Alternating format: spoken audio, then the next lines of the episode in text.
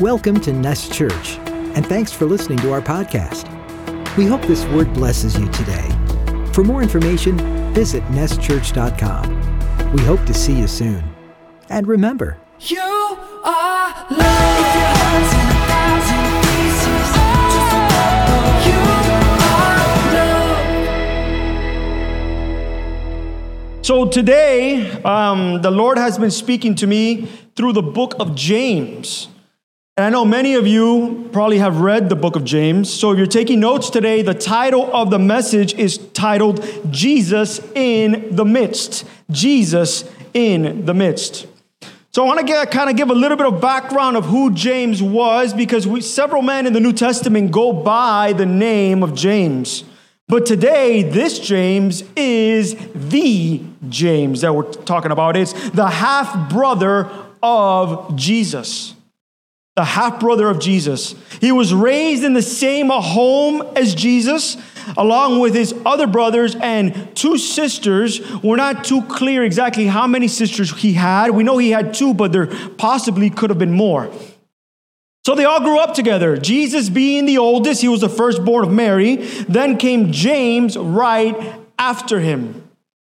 And this, this might be an interesting fact to, to some of you guys.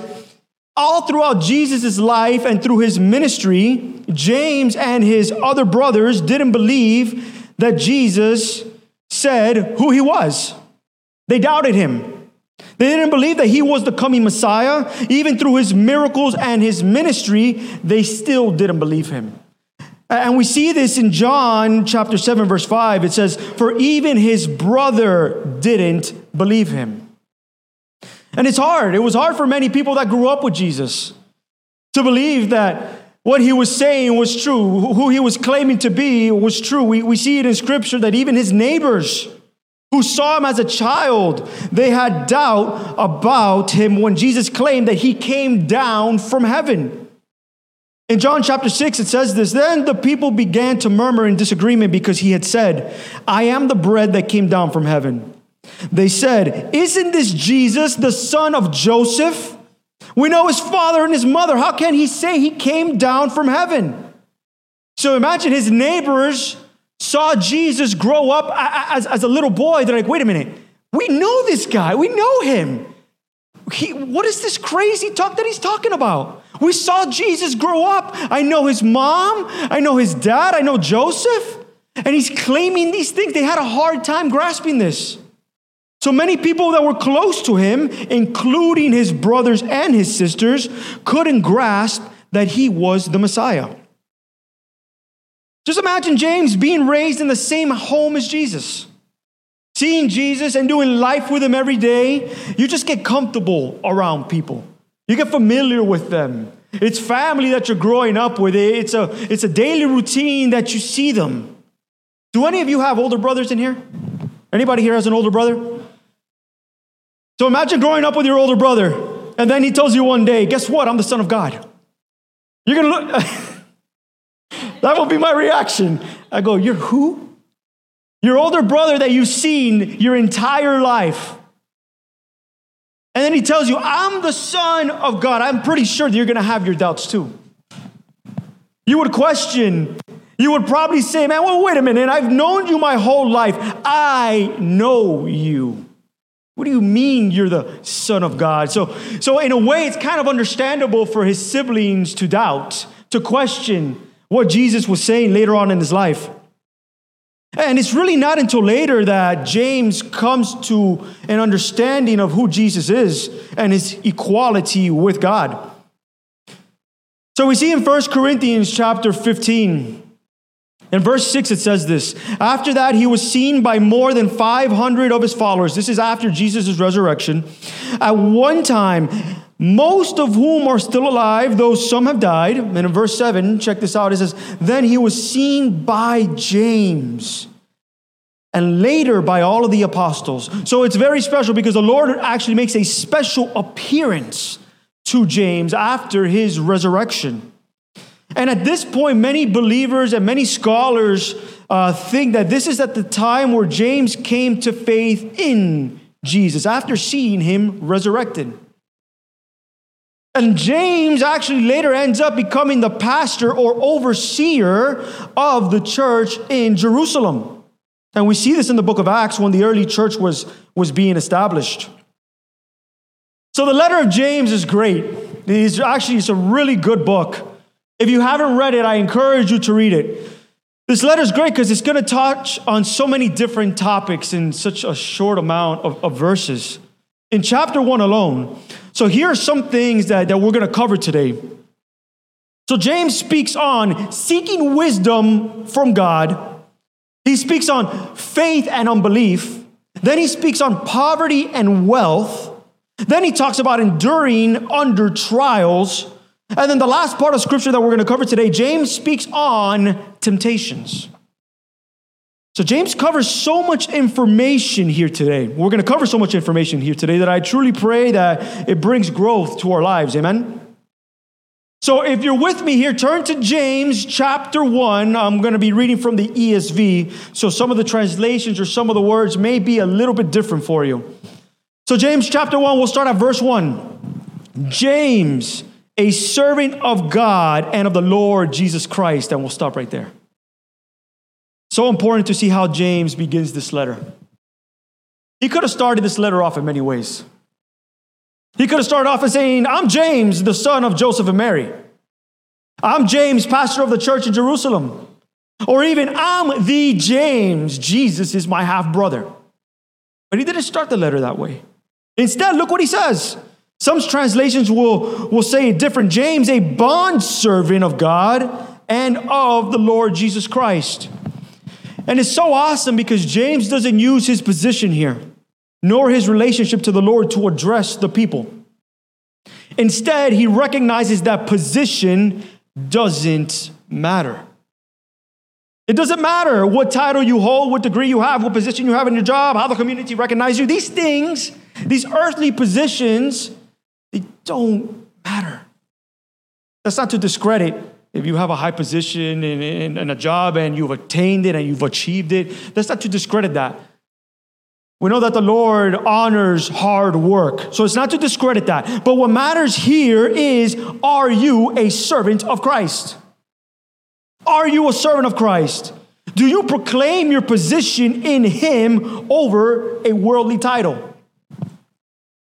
You know, think about when you meet somebody for the first time.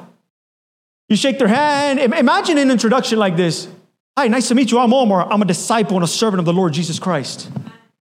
Imagine that. If somebody were to introduce themselves like that. I personally have never met someone that has introduced themselves like that. But imagine how powerful, and I guarantee you, an introduction like that will stick with that person for their lifetime. I challenge you guys. Somebody you meet for the first time, introduce yourself just to see what a rea- just to see what a reaction is. See what somebody would say. Just look at the look on their face when you tell them that. Hi, I'm Tito, disciple and servant of the God Almighty. Nice to meet you. I'm also a teacher. Imagine that. What an introduction. And we see it throughout all scripture. When Paul writes, when James writes, when Peter writes, when they're writing their letters and their epistles, this is the way they start the introduction. Paul says it in almost all of his writings. Paul, an apostle. I serve the Lord Jesus Christ. Paul goes to say, I am a prisoner of the Lord Jesus Christ. James here is saying it. I'm James, a servant of God. So from the beginning, he's taking a title that he is a servant, a servant of the Lord. We continue in verse 1 and it says, To the 12 tribes scattered among the nations. Another translation may say, To the 12 tribes in dispersion. So now James is writing this letter to the Jews of the time, but it's definitely applicable to Gentiles as well. He was the pastor of the church in Jerusalem, but the church became scattered because of persecution. And he's really writing to the scattering of believers of the time. I, I, believe it's not just to the church, but it's to all believers that have been persecuted. And this was around the time where Stephen, we remember Stephen, the story of Stephen, where Stephen was killed in Jerusalem. He was stoned to death. It's around the same time when Paul, before he became Paul, so actually Saul of Tarsus, right? He was Saul of Tarsus. He, he was going around the city persecuting and capturing Christians. This is the time that this letter is being written. And to the Jews of the time, to the believers of the time, because of fear of the persecution, they scattered everywhere. And we're going to go back now to the, to the book of Acts, and Acts chapter 8, we see this of when the persecution started. A great wave of persecution began that day, sweeping over the church in Jerusalem. And all the believers, except the apostles, were scattered through the regions of Judea and Samaria. So many Christians were dispersed. They were scattered because of fear. So James begins to write this letter to encourage his brothers. Now we get to verse 2. And I don't know if in your Bible you highlight or you underline, or maybe in your notes you could write down these four words the way that he starts this Count it all joy. Count it all joy. My brothers, when you meet various kinds of trials, for you know that the testing of your faith produces steadfastness. And let steadfastness have its full effect, that you may be perfect and complete, lacking nothing. So there's two parts to this. Count it all joy, my brothers, when you meet various kinds of trials. This is just such a strange statement for us. It's very strange to hear this. It's hard for us to do. Many of us don't consider trials joyful. And if you're one of the select few that does, let me know what the secret is. I don't know the secret. It's hard to be joyous in trials. When I'm in the middle of a trial, and maybe you guys could relate to this, it's all that I see before me. I'm like a horse, uh, like a racehorse with blinders on, and all I see is the trial before me. I don't see anything else. And many times I get to a place of desperation in my, in my trial. And I want it to end. And I'm sure most of us are, are the same way. When, when we enter something that's difficult, we just want it to be over and we want it to end. It's not something comfortable and it's definitely not something joyous. Trials are hard, they're difficult. So the last thing on my mind is to be joyful. How can I find joy when I'm walking through the fire? Maybe you guys could ask yourself that. How do you find joy in the midst of the fire? How do you find joy when you get diagnosed with an illness? How do you find joy when your marriage is falling apart? How do you find joy when I don't know how I'm going to provide for my family? How do I find joy when blank, you fill it in? How do you find joy? And in this text, James is saying to find the joy when you go through these things. Find the joy. How can we find joy in these circumstances when there's nothing joyful about them? Well, first, let's, let's take a look as to maybe why these trials are happening. So, if you could turn with me, we're going to go to the book of Hebrews now, Hebrews chapter 12, verse 7. And the writer of Hebrews says this it is for discipline that you have to endure. God is treating you as sons. For what son is there whom the Father does not discipline? Jump to verse 11. For the moment, all discipline seems painful rather than pleasant, but later it yields the peaceful fruit of righteousness to those who have been trained by it. Underline that last part. Those who have been trained by it. So maybe, just maybe, God has purposed this trial for you, for your training, for you to be built up. So through your trial, are you allowing yourself to be trained up, or will the trial defeat you? What has life's trials taught you? Go ahead, just, shout something out. How evil you are. Wow. That's a very honest answer. Amen. Let's hear something else. What has life's trials taught you? You don't trust God, doubting, doubting the Lord. That's good. We're going to get into that. doubting the Lord, how evil our hearts are, right? Anger, weak. Yeah, absolutely. Trials sometimes bring out ugliness from us. But we have a choice. We definitely have a choice. Because I feel that the trial and what the author of Hebrews is writing here is that certain trials are for our training. And sometimes we know it's hard and we don't understand, and we're like, man, Lord, uh, Lord, what's the lesson out of this trial? Because we hear it so often. Oh, you're going through something because God wants to show you something. I don't see what you want to show me in my sickness here, Lord. This is very difficult for me to comprehend and for me to understand. We get to a place of just so much pain and so much sorrow that we just don't see how we're going to be built up from this. We may not understand it, but understand this that God has allowed it. God has allowed it. And sometimes we believe that God always wants us to be happy and to prosper. Can I speak a little bit of truth this morning? A lot of people in the Christian walk, when you first come to faith, we believe that our life is going to be perfect. That's not the truth. That's not the truth. Life is not going to be perfect. We're going to have trials to be built up in. And we believe that God wants us happy to prosper all the time. And when something bad happens, we just go and start rebuking everything. I wanted to go to the beach yesterday. Oh, it started raining. It's Satan's fault. I rebuked the enemy in Jesus' name because of the rain. That's not the truth. Things just happen, God allows things to happen. He allows the trial sometimes, and it may be, it may not be the enemy. He may be allowing the hardship for your benefit. And sometimes God has to allow you to become a Job. You have to become a Job sometimes. Job is known as one of the most faithful servants of the Lord.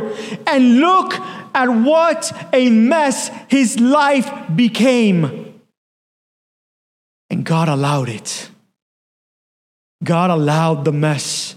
God allowed the ugly. God allowed the trial. He allowed the situations. He allowed the death of his family. He allowed everything to be stripped away from him. His businesses were gone. His cattle was gone. His brothers and his sisters died. The worst of the worst happened. And in Job, what did he do? He got to a place of doubting for a second. Absolutely. He got to a place of doubting. But at the end, everything was restored to him because he was still a faithful servant of the Lord. Faithful servant of the Lord. So we become a Job sometimes, all for his glory and for his purpose, so that you can be made strong, so that you can persevere, so that you can endure. Not always are things from the enemy. We can't just go around rebuking every bad thing that happens to us. I'm not saying that things from the enemy, attacks from the enemy don't come, right? We need to discern what are we walking into? Is it spiritual warfare or is it godly discipline? We got to discern those two. Because absolutely there is attacks of the enemy on our lives, but we need to discern is it a spiritual warfare or is it godly discipline? Is my trial meant to destroy me or is my trial meant to build me up? And if we really get to a humble place with this, we can all say that we need a little bit of growing to do. And trials bring forth growth. Yeah, they're not fun. And this passage says they're painful, but it yields great reward if you allow it to train you. Not everyone allows the trials to train them. I haven't allowed trials in my life to train me. And that's why you see people walk around bitter because they've never allowed the hardships in their life to build them up. Instead, they've allowed the hardships to tear them down. I've met people older, older age, and all that I hear come out of their mouth is straight bitterness. And they relive things that have hap- that has happened to them 30, 40 years prior. They never allowed the hardship to train them up. And they hang on to that. And it's caused their heart to become callous. It's caused their heart to become bitter because they were never trained in the trial that the Lord placed before them. God has purpose storms in your life to train and build you up. So count them all joy. Count them all joy. And James is writing to those who are scattered here, as I said. And, and look what he says in verse 3 because you know that the testing of your faith produces perseverance. It produces perseverance. So, in the testing that you're enduring, is it going to rise something up in you? Is it going to produce and cause you to overcome and come out stronger? Or will you walk in defeat?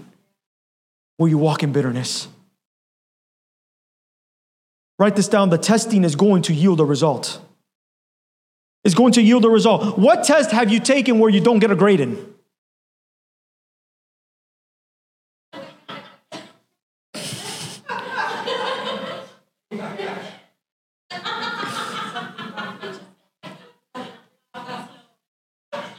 What competition have you competed in that there's no prize at the end? I'm, I'm, I'm scared to hear an answer on that one.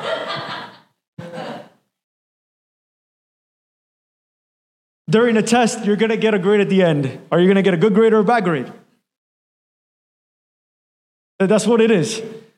There's going to be a test and there is a grade at the end of a test. You're going, there's going to be a competition. There's a prize at the end of a competition. James is saying this test, what you are currently enduring, will yield a result, a grade, an outcome of perseverance.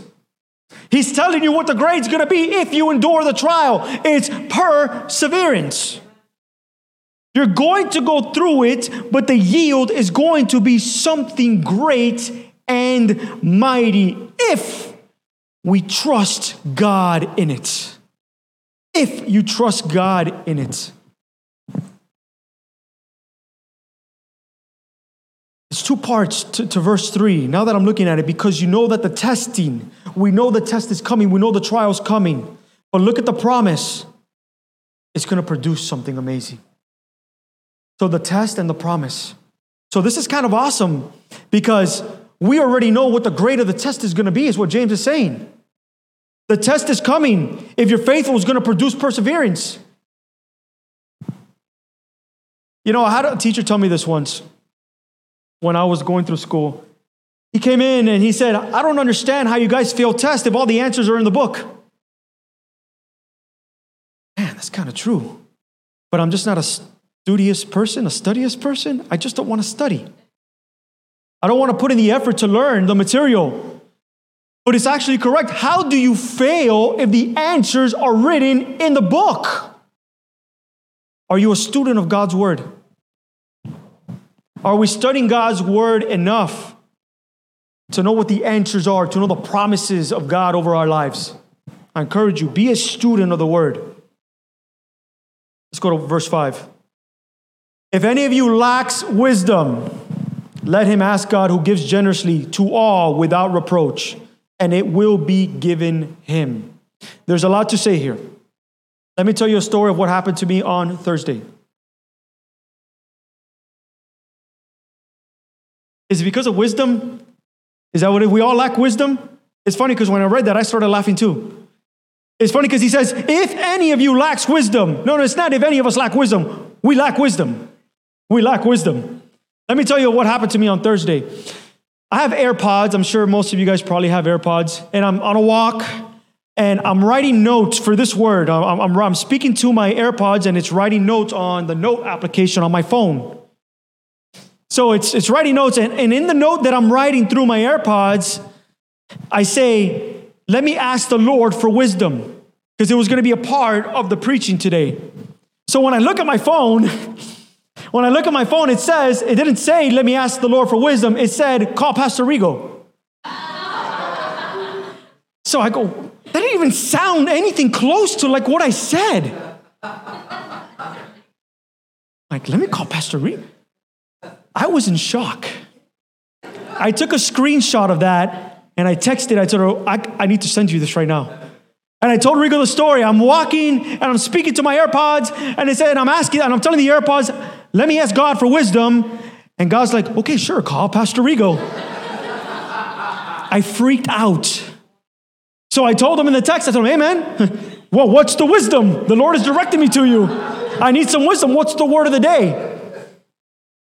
And Rigo responds to me and he says, I usually don't do this, but I'm gonna send you something that I never do, something that he posted on his social media. We're gonna get into it later.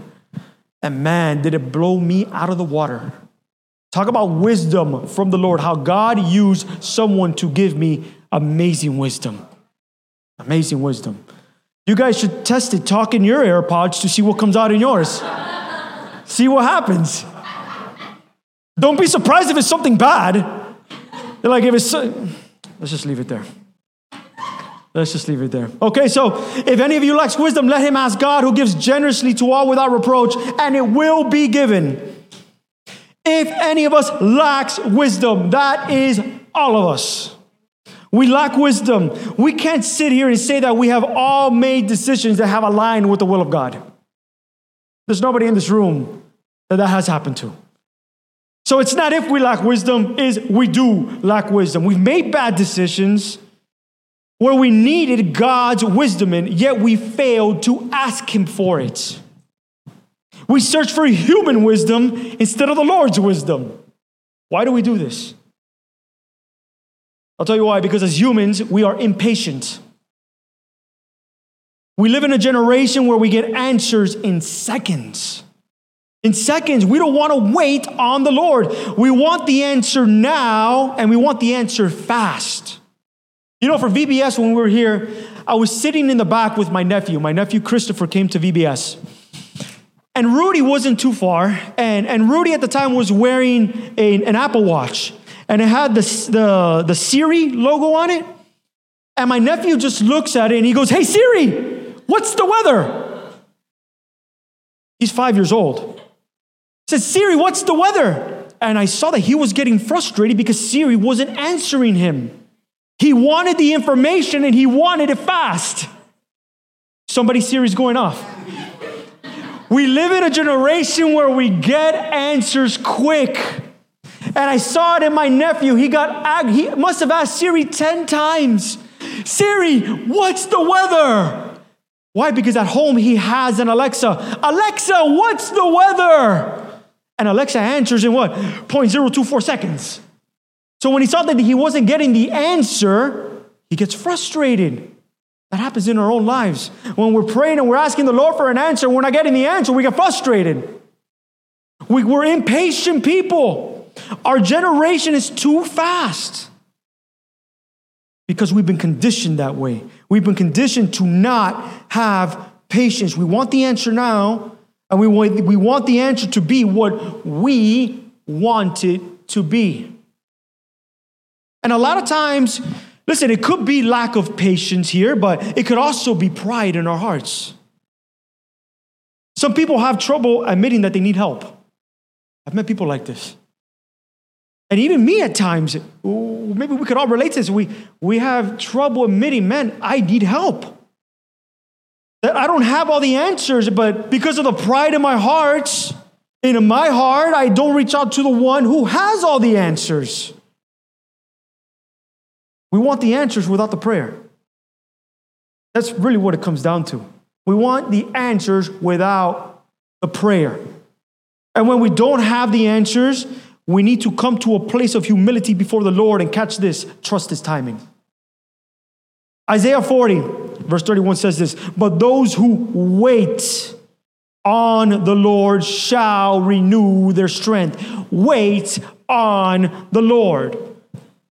Be patient, trust His timing, rely on Him, and we need to seek the Lord for wisdom.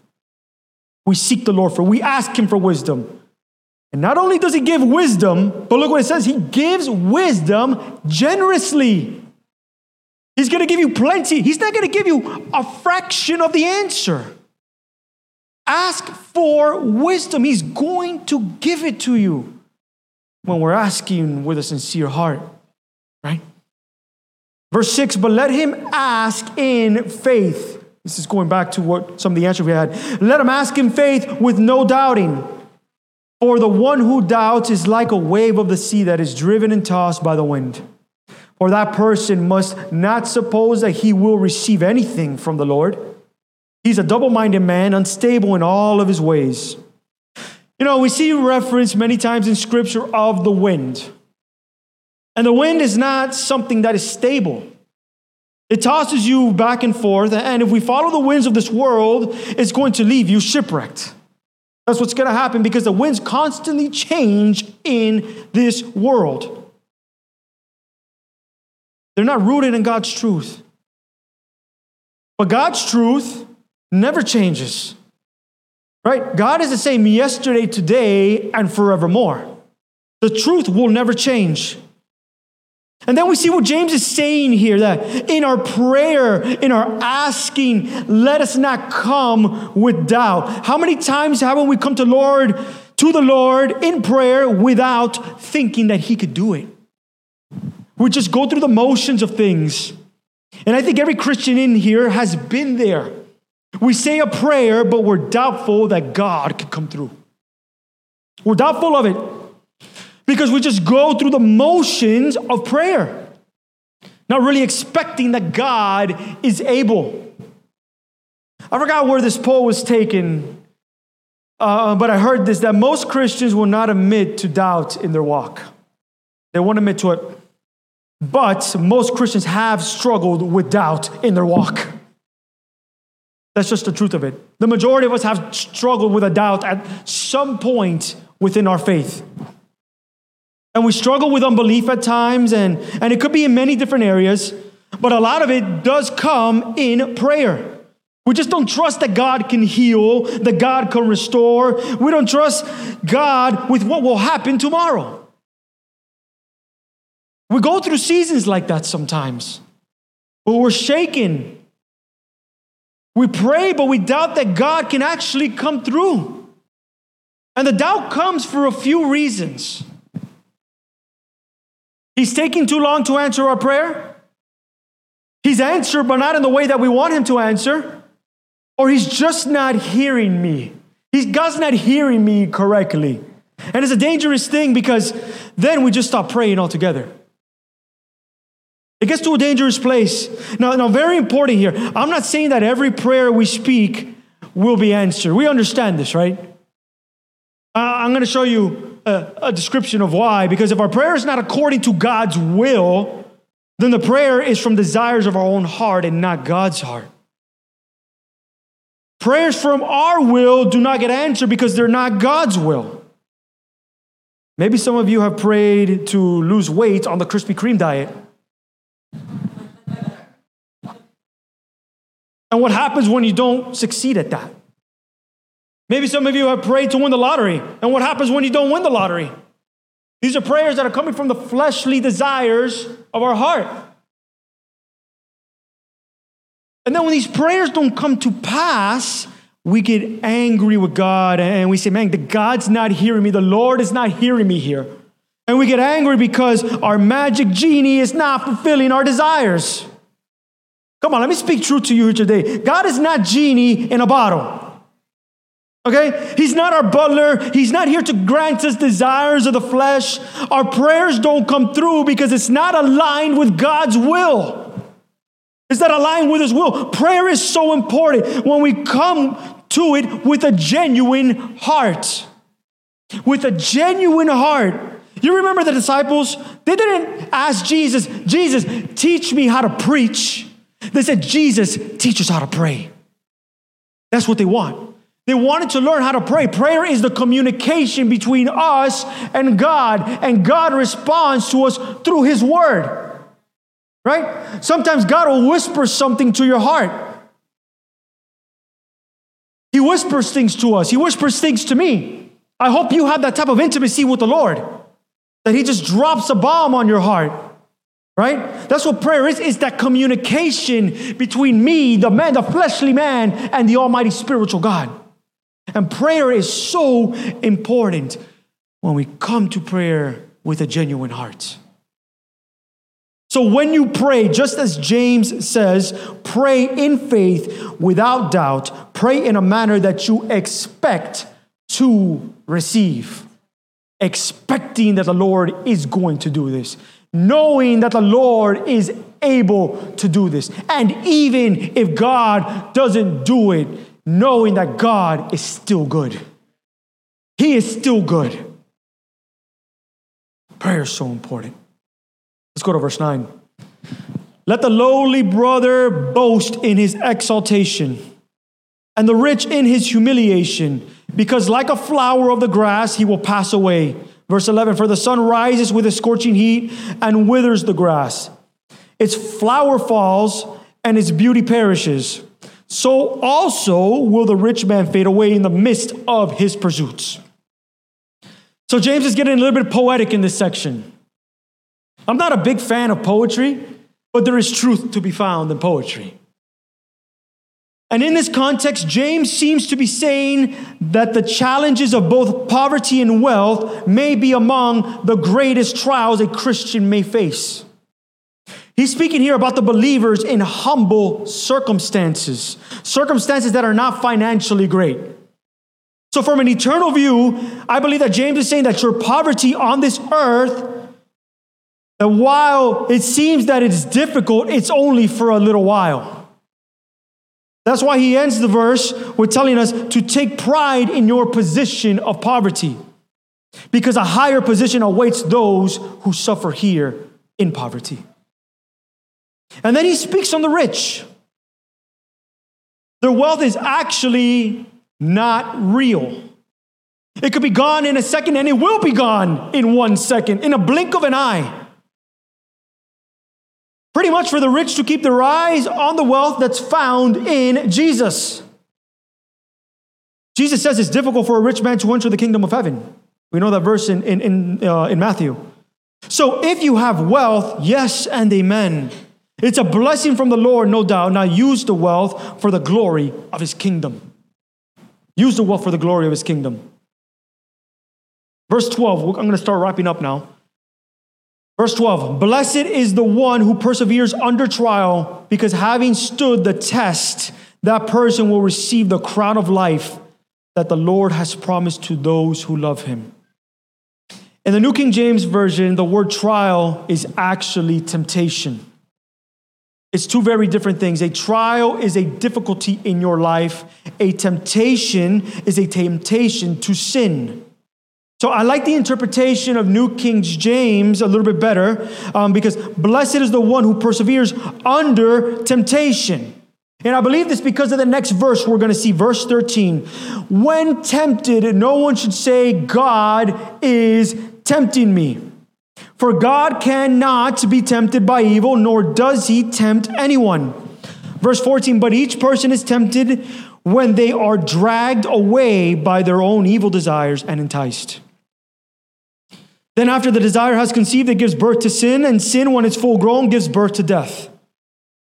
And I hear Christians say this all the time, and maybe you have even said this Man, God is tempting me. I've heard that before. And you know what? Early in my walk, I've even said that. I'm being tempted here by the Lord. God is not tempting you to sin. We're tempted because we have wicked hearts and because the flesh is weak. That's why we're tempted. It's the condition of the heart that causes this. God may test you. Test and tempt are two very different things. He may test you in certain areas of your faith, absolutely. But the temptation comes from, look back at verse 14, but each person is tempted when they are dragged away by their own evil desires and enticed. Do you know what enticed is? Has anybody ever here gone fishing? You know when you throw the bait out and you're there just working the bait, you're enticing a fish to bite.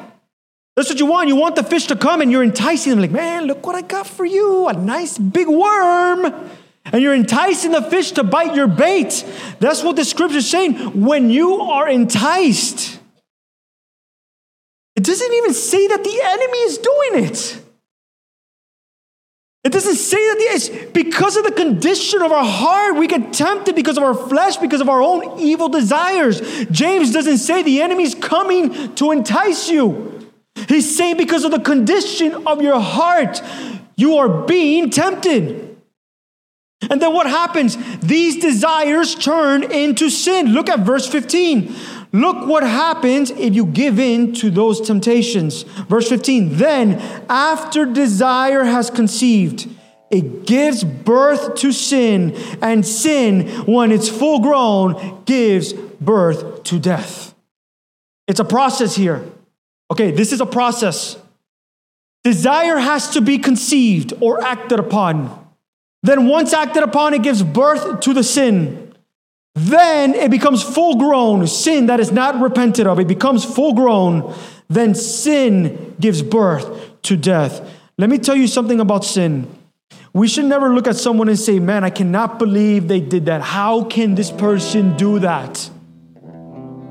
We should actually say, I know how they did it.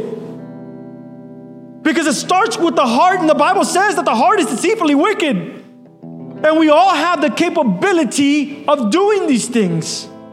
So don't be surprised when bad things happen because we live in a fallen state.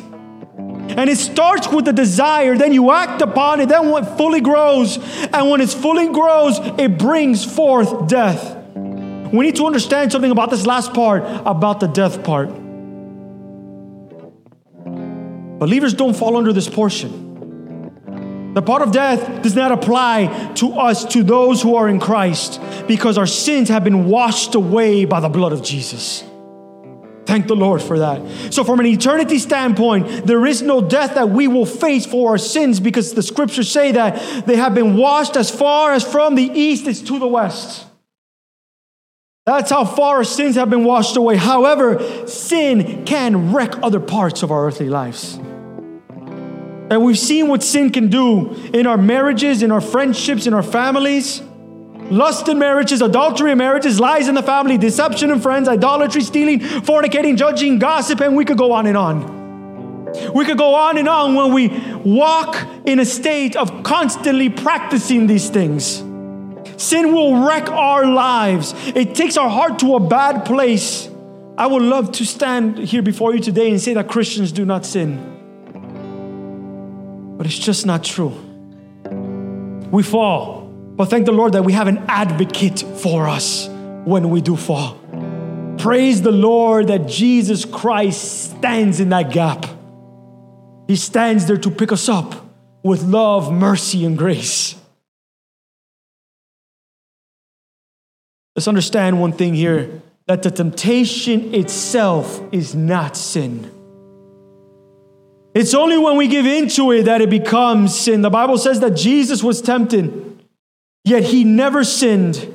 And scripture says this in 1 Corinthians No temptation has overtaken you that is not common to man. God is faithful, and he will not let you be tempted beyond your ability, but with the temptation, he will also provide the way of escape that you may be able to endure it.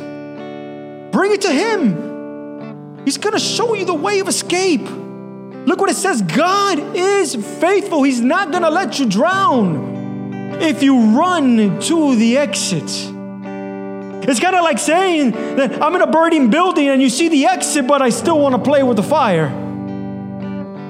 You know it's dangerous. You know what can happen if you stay. You know the devastation that it could cause in your life. The temptation will come, but God has an escape plan for you, church.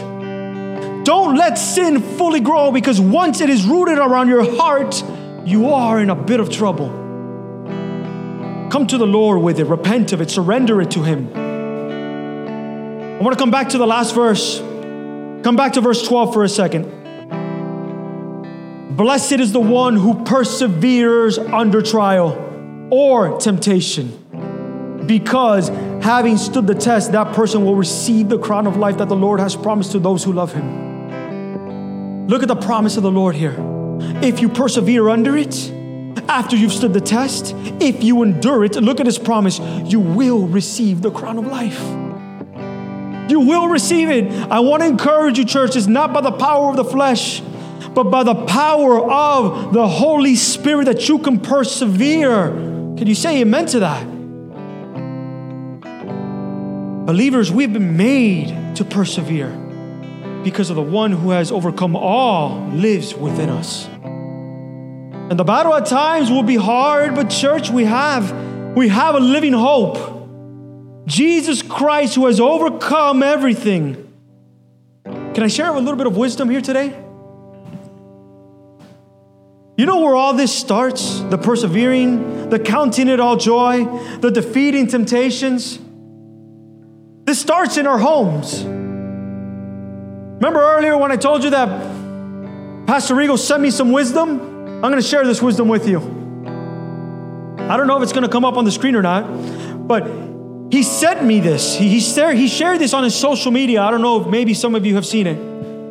And this, these things start in our homes. And, and Pastor Rigo says this We pray for our world, but is the answer to heal the world found in praying for our homes?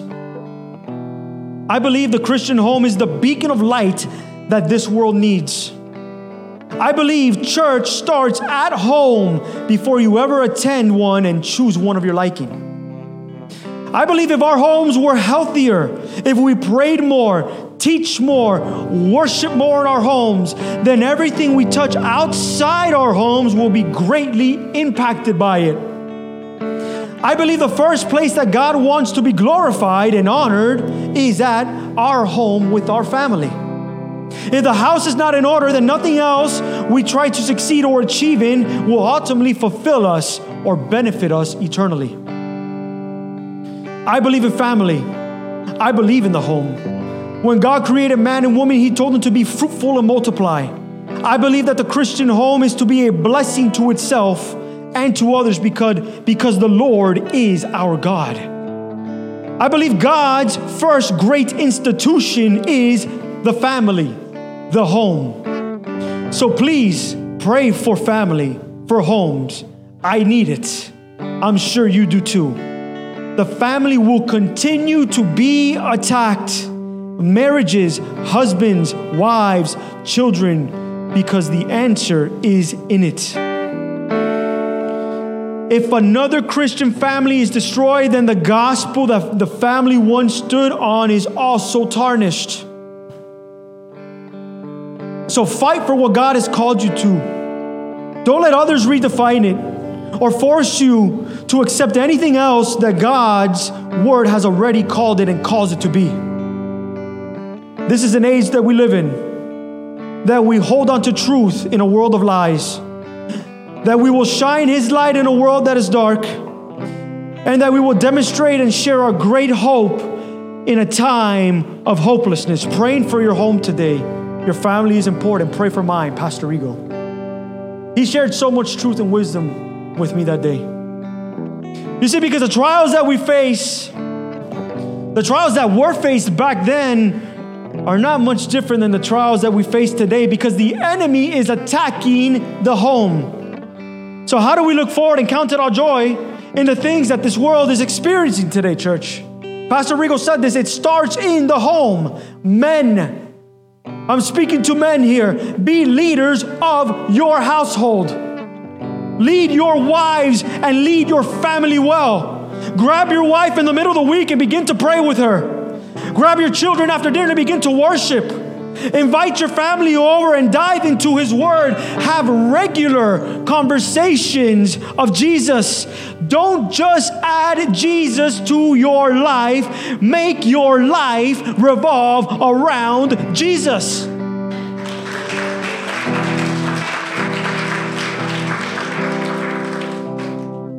We're not talking about casual leadership here. We're talking about leadership with intentionality. Be intentional with these things. I love what Pastor Rigo said. If another Christian family is destroyed, then the gospel that family once stood on is also tarnished. If your family is rooted in the right things, then the gospel carries on. The gospel is going to carry on. And I want to leave you with this men and women. If you haven't already, rise up to the title that the Lord has given you ambassadors for Christ. That's what you are ambassadors for Christ. It starts in your home. If your home is a powerhouse, then that will bleed into every aspect of your life. Lead your homes and lead them well. If you could stand with me today.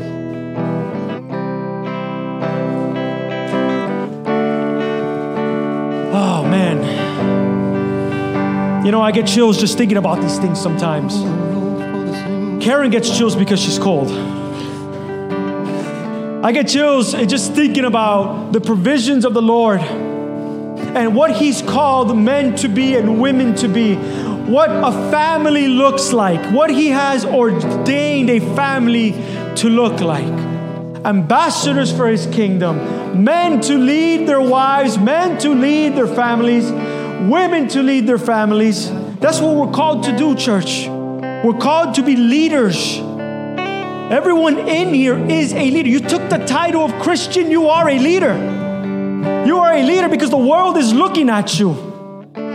The world is seeing how is this person walking and talking and living their life because they're standing for Jesus. Man, let's stand for him well. Let's lead well. That's what we're called to do. Lord God, we come to you today, Lord. Lord God, and as as your half brother James said, Lord, to count it all joy.